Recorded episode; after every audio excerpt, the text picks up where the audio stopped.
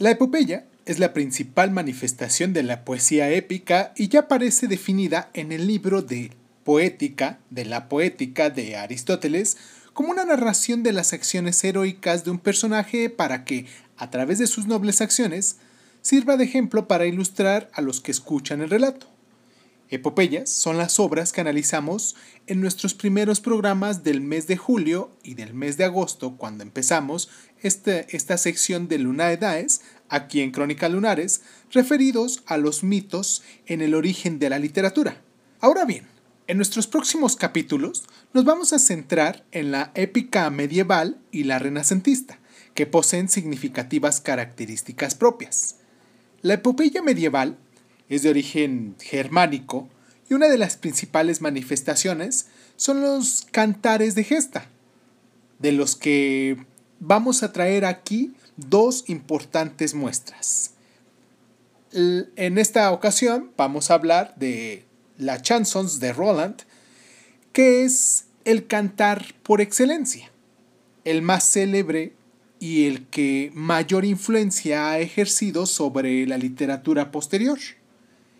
El cantar del Mio Cid constituye la mejor muestra de la épica española, que se diferencia de la francesa por estar más anclada en la realidad y carecer de los elementos fantásticos de aquella, en este caso el cantar de Roland. Así como ustedes bien sabrán, en la Europa germánica, no latina, también floreció la poesía épica en distintos ámbitos: el continental, el escandinavo y el de Gran Bretaña e Islandia, con manifestaciones de gran valor literario como Beowulf, las sagas irlandesas, las Edas, mayor y menor y las canciones, entre las cuales hemos seleccionado el Cantar de los Nibelungos, que es la que más proyección ha tenido en la posteridad y del cual a mí me gusta muchísimo y me costó mucho, mucho trabajo. Recuerdo que hace como quince años anduve busque y busque este libro del Cantar de los Nibelungos hasta que se me hizo encontrarla, encontrarlo en una librería de libro viejo y que pues eh, del cual vamos a hablar en los próximos programas. Y aunque todas estas obras son generalmente autores anónimos, siempre nos dejan un buen mensaje.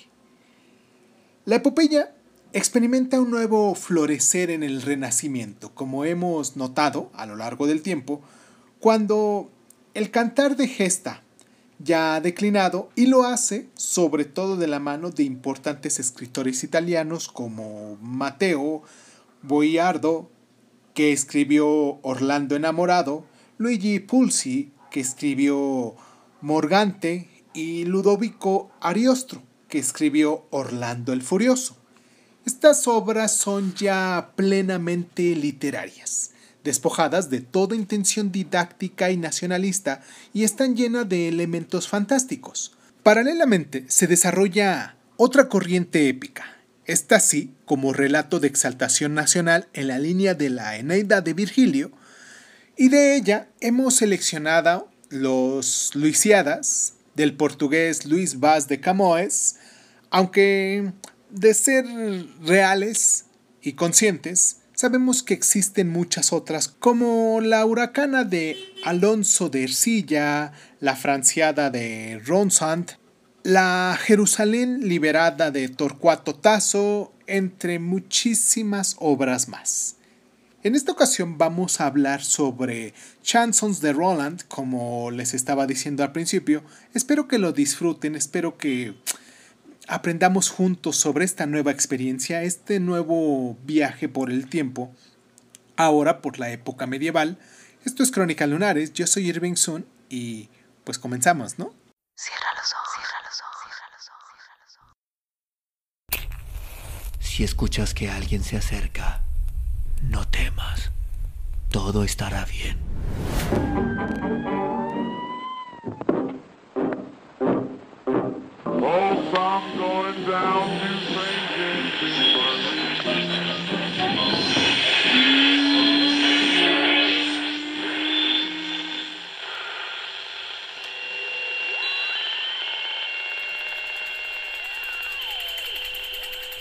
Estás escuchando, escuchando Crónicas Crónica, Crónica, Lunares, el lugar, el lugar donde, donde, donde entran por tus oídos.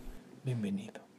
Cuenta la leyenda que Roland, Rolando o Roldán fue un noble franco, quizás sobrino de Carlomagno, que vivió en la segunda mitad del siglo ocho y que resultó muerto en la célebre batalla de Roncesvalles, cuya retaguardia él lideraba. Por su parte, la historia, narrada por Eguinardo, dice que hacia el año setecientos setenta y seis, el rey de los francos llevaba tiempo esperando el momento de extender su influencia por el noreste de la península, entonces dominada en su mayor parte por los musulmanes. La ocasión se la brindó la rebelión del gobernador de Zaragoza contra el emir de Córdoba. Carlomagno recibió una petición de ayuda del gobernador y cruzó los Pirineos con una bien pertrechada tropa en mayo o julio del año setecientos setenta y ocho, ocupó Pamplona y siguió hasta la ciudad del Ebro. Puso cerco a Zaragoza y en el curso del mismo recibió la noticia de una sublevación de los sajones, lo que impulsó una retirada para acudir lo más pronto posible a sofocarla. Al pasar los Pirineos, se cuenta que la retaguardia del ejército franco fue atacado y que puede ser o que pudo haber sido en el desfiladero de Valcarlos, por contingentes de vascones montañeses. La batalla de Roncesvalles, que así pasó a la historia, o la leyenda, habría tenido lugar el quince de agosto del año setecientos setenta y ocho y concluyó con la derrota del ejército francés y la destrucción de su retaguardia. Esta batalla, de dudosa historicidad, por decirlo de algún modo, dio pie a que trescientos años más tarde, en plena predicación de las cruzadas, a un monje llamado Turoldo, que se le ocurriera que casi la legendaria derrota de los francos frente a los vascones, convenientemente convertidos en moros, serviría estupendamente como alegato con el que con, con cual atizar el fuego de la guerra santa contra el Islam. Él fue quizás el autor de Cantar del Roldán, aunque con ello no exista una verdadera certeza. Vamos a hacer una pequeña pausa a continuación.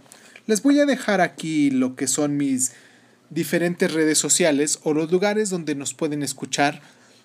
Y pues, por ejemplo, nos pueden escuchar, estamos disponibles en todas las plataformas de podcast, pero inicialmente, por ejemplo, que son de las más comunes, nos pueden escuchar en Anchor, en Anchor punto F M, en Breaker, en Google Podcast, en Podcast Apple, en Overcast, en Radio Republic, en Spotify, que es donde tenemos la mayor parte de nuestros oyentes, en TuneIn, en YouTube, que recientemente abrimos nuestra página, bueno, recientemente estamos hablando a lo mejor de quince días para acá, en SoundCloud. Y pues si quieren se pueden dar una vuelta también por Patreon para que sepan cómo trabajamos y cómo hacemos las cosas. Y si nos quieren dejar alguna donación, pues siempre será muy bien recibida porque nos ayuda para seguir continuando y seguir animando a toda la gente que hace este programa. Yo soy Irving Sun, como les decíamos, vamos a hacer esta pausa y continuamos.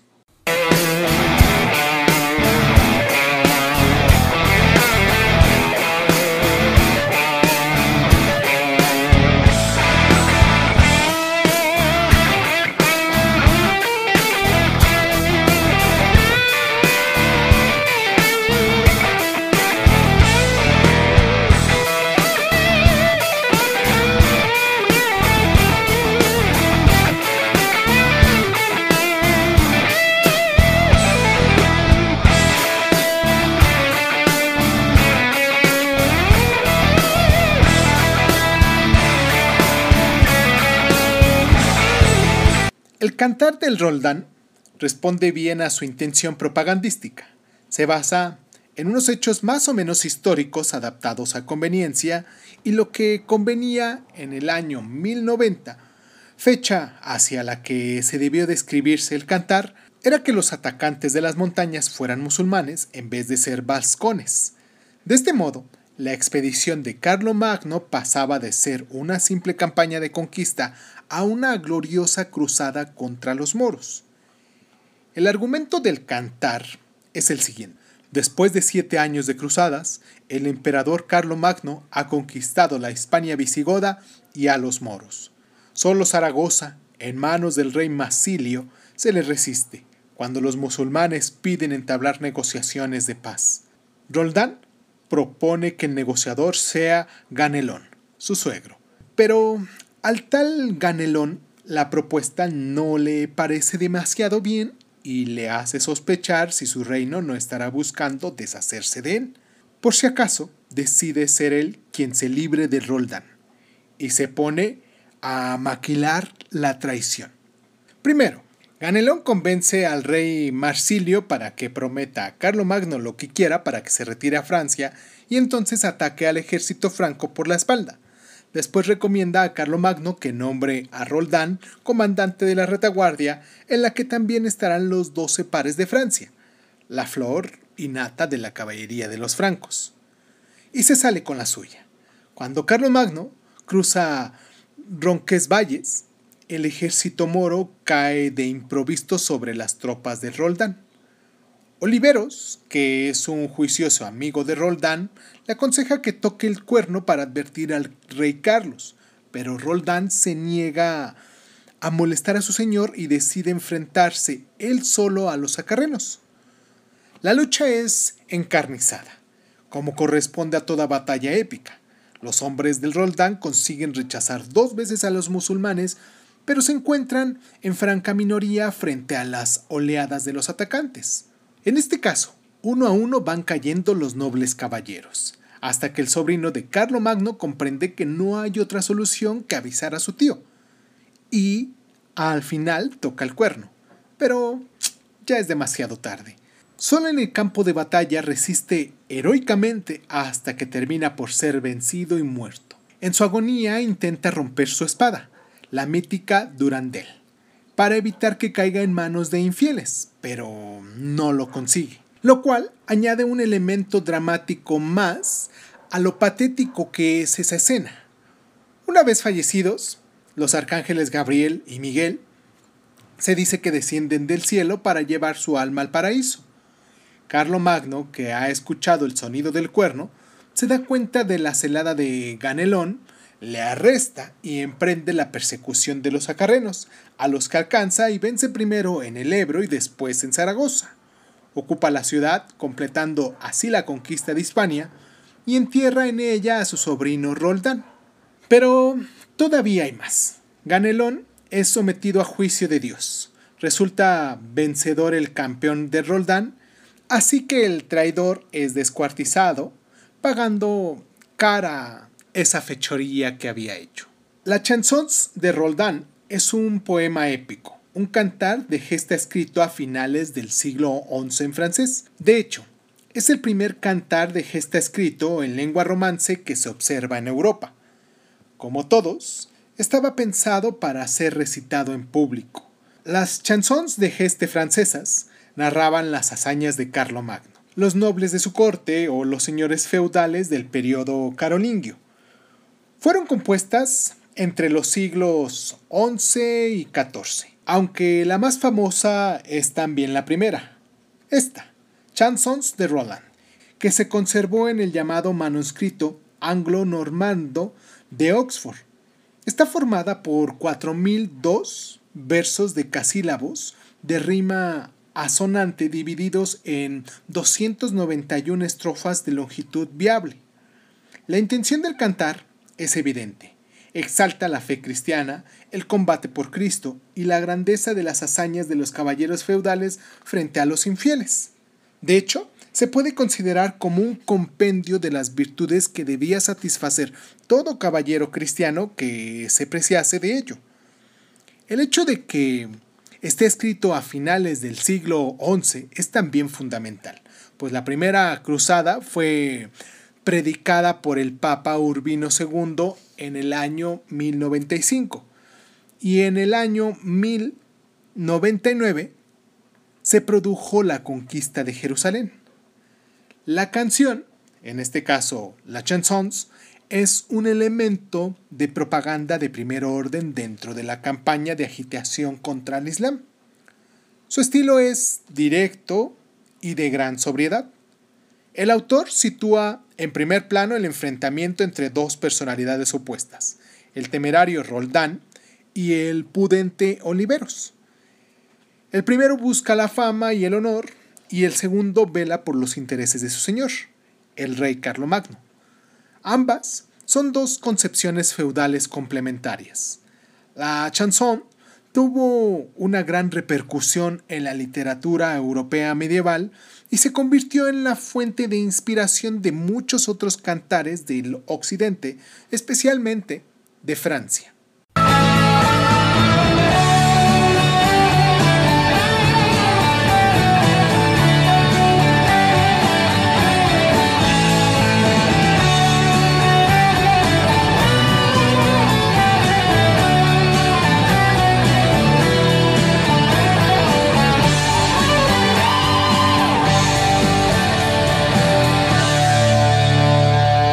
En mil novecientos setenta y siete, Frank Cassenti dirigió La Chanson de Roland, una película ambientada en el siglo doce en la que un grupo de juglares y peregrinos viajan a Santiago de Compostela. Por el camino, los juglares van narrando las hazañas del valiente Roldán, caballero de Carlomagno que dio su vida para detener el avance de los musulmanes. El viaje es largo y complicado. El grupo ha de hacer frente al hambre, las enfermedades y los asaltos de los bandoleros, que van diezmando su número. La narración de la gesta va transformando al grupo hasta que Klaus, uno de los juglares, da la vida por los peregrinos. La película La Chanson de Roland es una historia de heroísmo, fe y sufrimiento humano. Un verdadero documental sobre la Edad Media.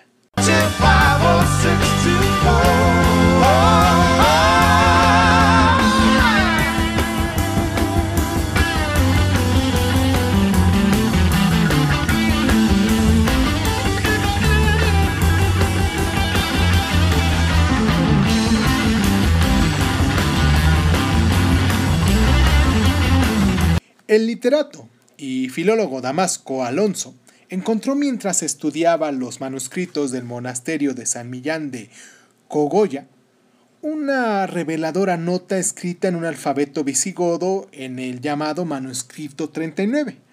La nota en latín cuenta el ataque sufrido por la retaguardia del ejército de, Mag de Carlomagno a manos de los musulmanes en Roncesvalles.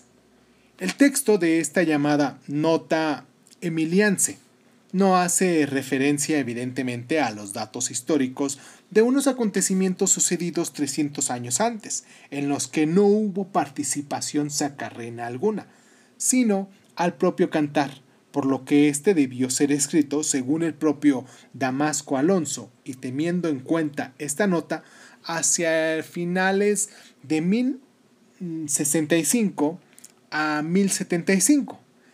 Esta posibilidad cobra fuerza por otra pista que nos ofrece el historiador inglés del siglo doce, Williams de Malmesbury, a quien afirma que los lombardos de, que invadieron Inglaterra cantaban esta canción durante la batalla de Hastings en el año mil sesenta y seis. Claro que Malmesbury solo podía saberlo de oídas, porque él nació del año mil ochenta de padre normardo y madre inglesa.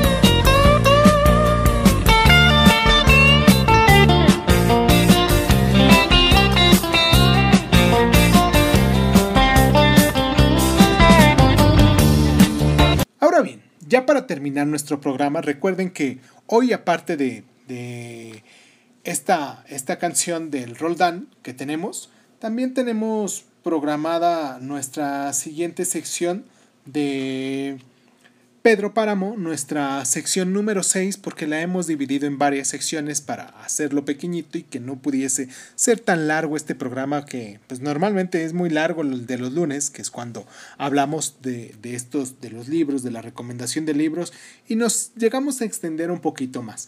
Lo que es el viernes, que es un programa completo, el domingo, bueno, completo por decirlo de algún modo, porque es un poquito largo el programa de, de Meneris Dice que tenemos el viernes. Hablamos sobre, sobre la historia del arte.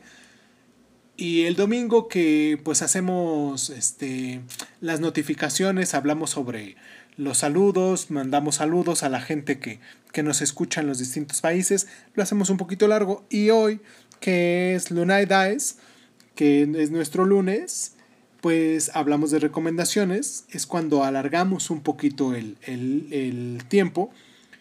Y pues recuerden que tenemos Pedro Páramo, pero antes de despedirnos quiero recomendarles algunos otros, otros libros que van en relación a lo que hemos estado hablando el del día de hoy.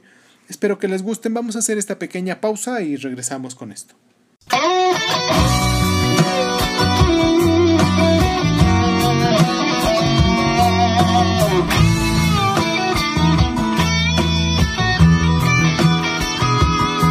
Como ya hemos dicho anteriormente, los cantares de gesta fueron muy populares en Francia, especialmente en el siglo doce. Como este que ya comentamos, que ensalzan el valor, la nobleza y la lealtad de los héroes nacionales, como Carlos Martel y el propio Carlomagno. Otro ejemplo es La peregrinación de Carlomagno, un cantar de gesta escrito en versos alejandrinos, hacia el año mil ciento cincuenta, que narra un viaje del rey Carlos y los doce pares de Francia a Jerusalén.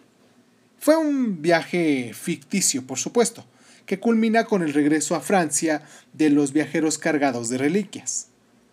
Otra interesante canción de gesta francesa es Juan de Burdeos, obra anónima del siglo trece que incorpora elementos fantásticos y que versa sobre el viaje obligado de Juan a Babilonia tras matar al hijo de Carlomagno en defensa propia. En el viaje, Juan se pierde y llega al bosque del mago Oberón, con el que, tras muchas peripecias, entabla una cierta amistad. De regreso a Francia, Juan se encuentra con que su hermano se ha apoderado de sus tierras. Finalmente, Oberón le ayuda a recuperarlas. Son, son varios cantares que hubo en esa época, como decíamos, que cuentan las, las leyendas ya por medio de cantares. Me recuerda mucho a los cantares que se hacían en el tiempo de los griegos, de las épocas grecolatinas, que también se mandaban las enseñanzas o se daban las enseñanzas, se pasaban las enseñanzas por medio de canciones, por medio de este tipo de relatos, que muchas veces tienden a ser ficción, pero pues que nos han dejado ahí parte de la literatura y que podríamos decir no se pierde, ¿no? No se, no se dejó sin, sin ese avance de la pluma de los escritores de la Edad Media, del Renacimiento en este caso, que, que va empezando. Y pues, pues vamos, vamos a nuestra siguiente sección, que es la de Pedro Páramo. Espero que hayan disfrutado, les mando un abrazo muy fuerte, hayan disfrutado este programa eh, que tenemos programado el día de hoy, Luna Edades, treinta de agosto. Les digo que ya estamos por terminar, mañana es día treinta y uno, martes, martes Dice treinta y uno de agosto. Mañana hablaremos en nuestro programa de religión sobre la Reforma, sobre Martín Lutero, sobre la Biblia vernácula. Tendremos nuestra sección de, de Friedrich Nietzsche, de Así habló Zaratustra, pero eso sería el día de mañana. Hoy terminamos con nuestra sexta parte de Pedro Páramo. Espero que las vayan recopilando a lo largo de este tiempo que llevamos haciendo esto. Y pues nada, un abrazo muy fuerte a toda la gente que nos escucha y pues muchísimas gracias, muchísimas gracias por estar.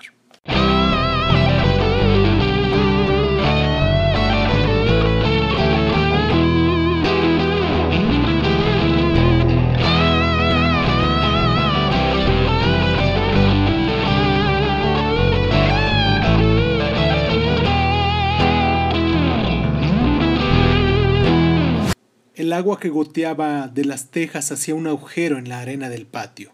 Sonaba plas, plas, y luego otra vez plas.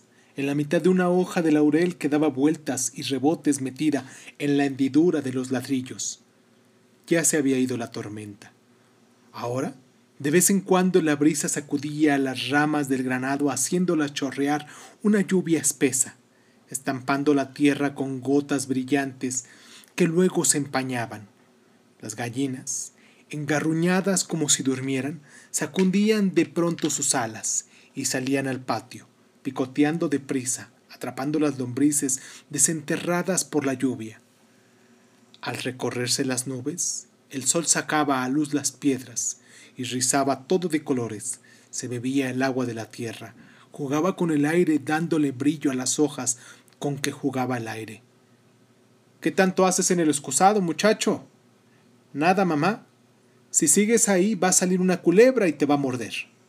—Sí, mamá. Pensaba en ti, Susana, en las lomas verdes, cuando volábamos papalotes en la época de aire.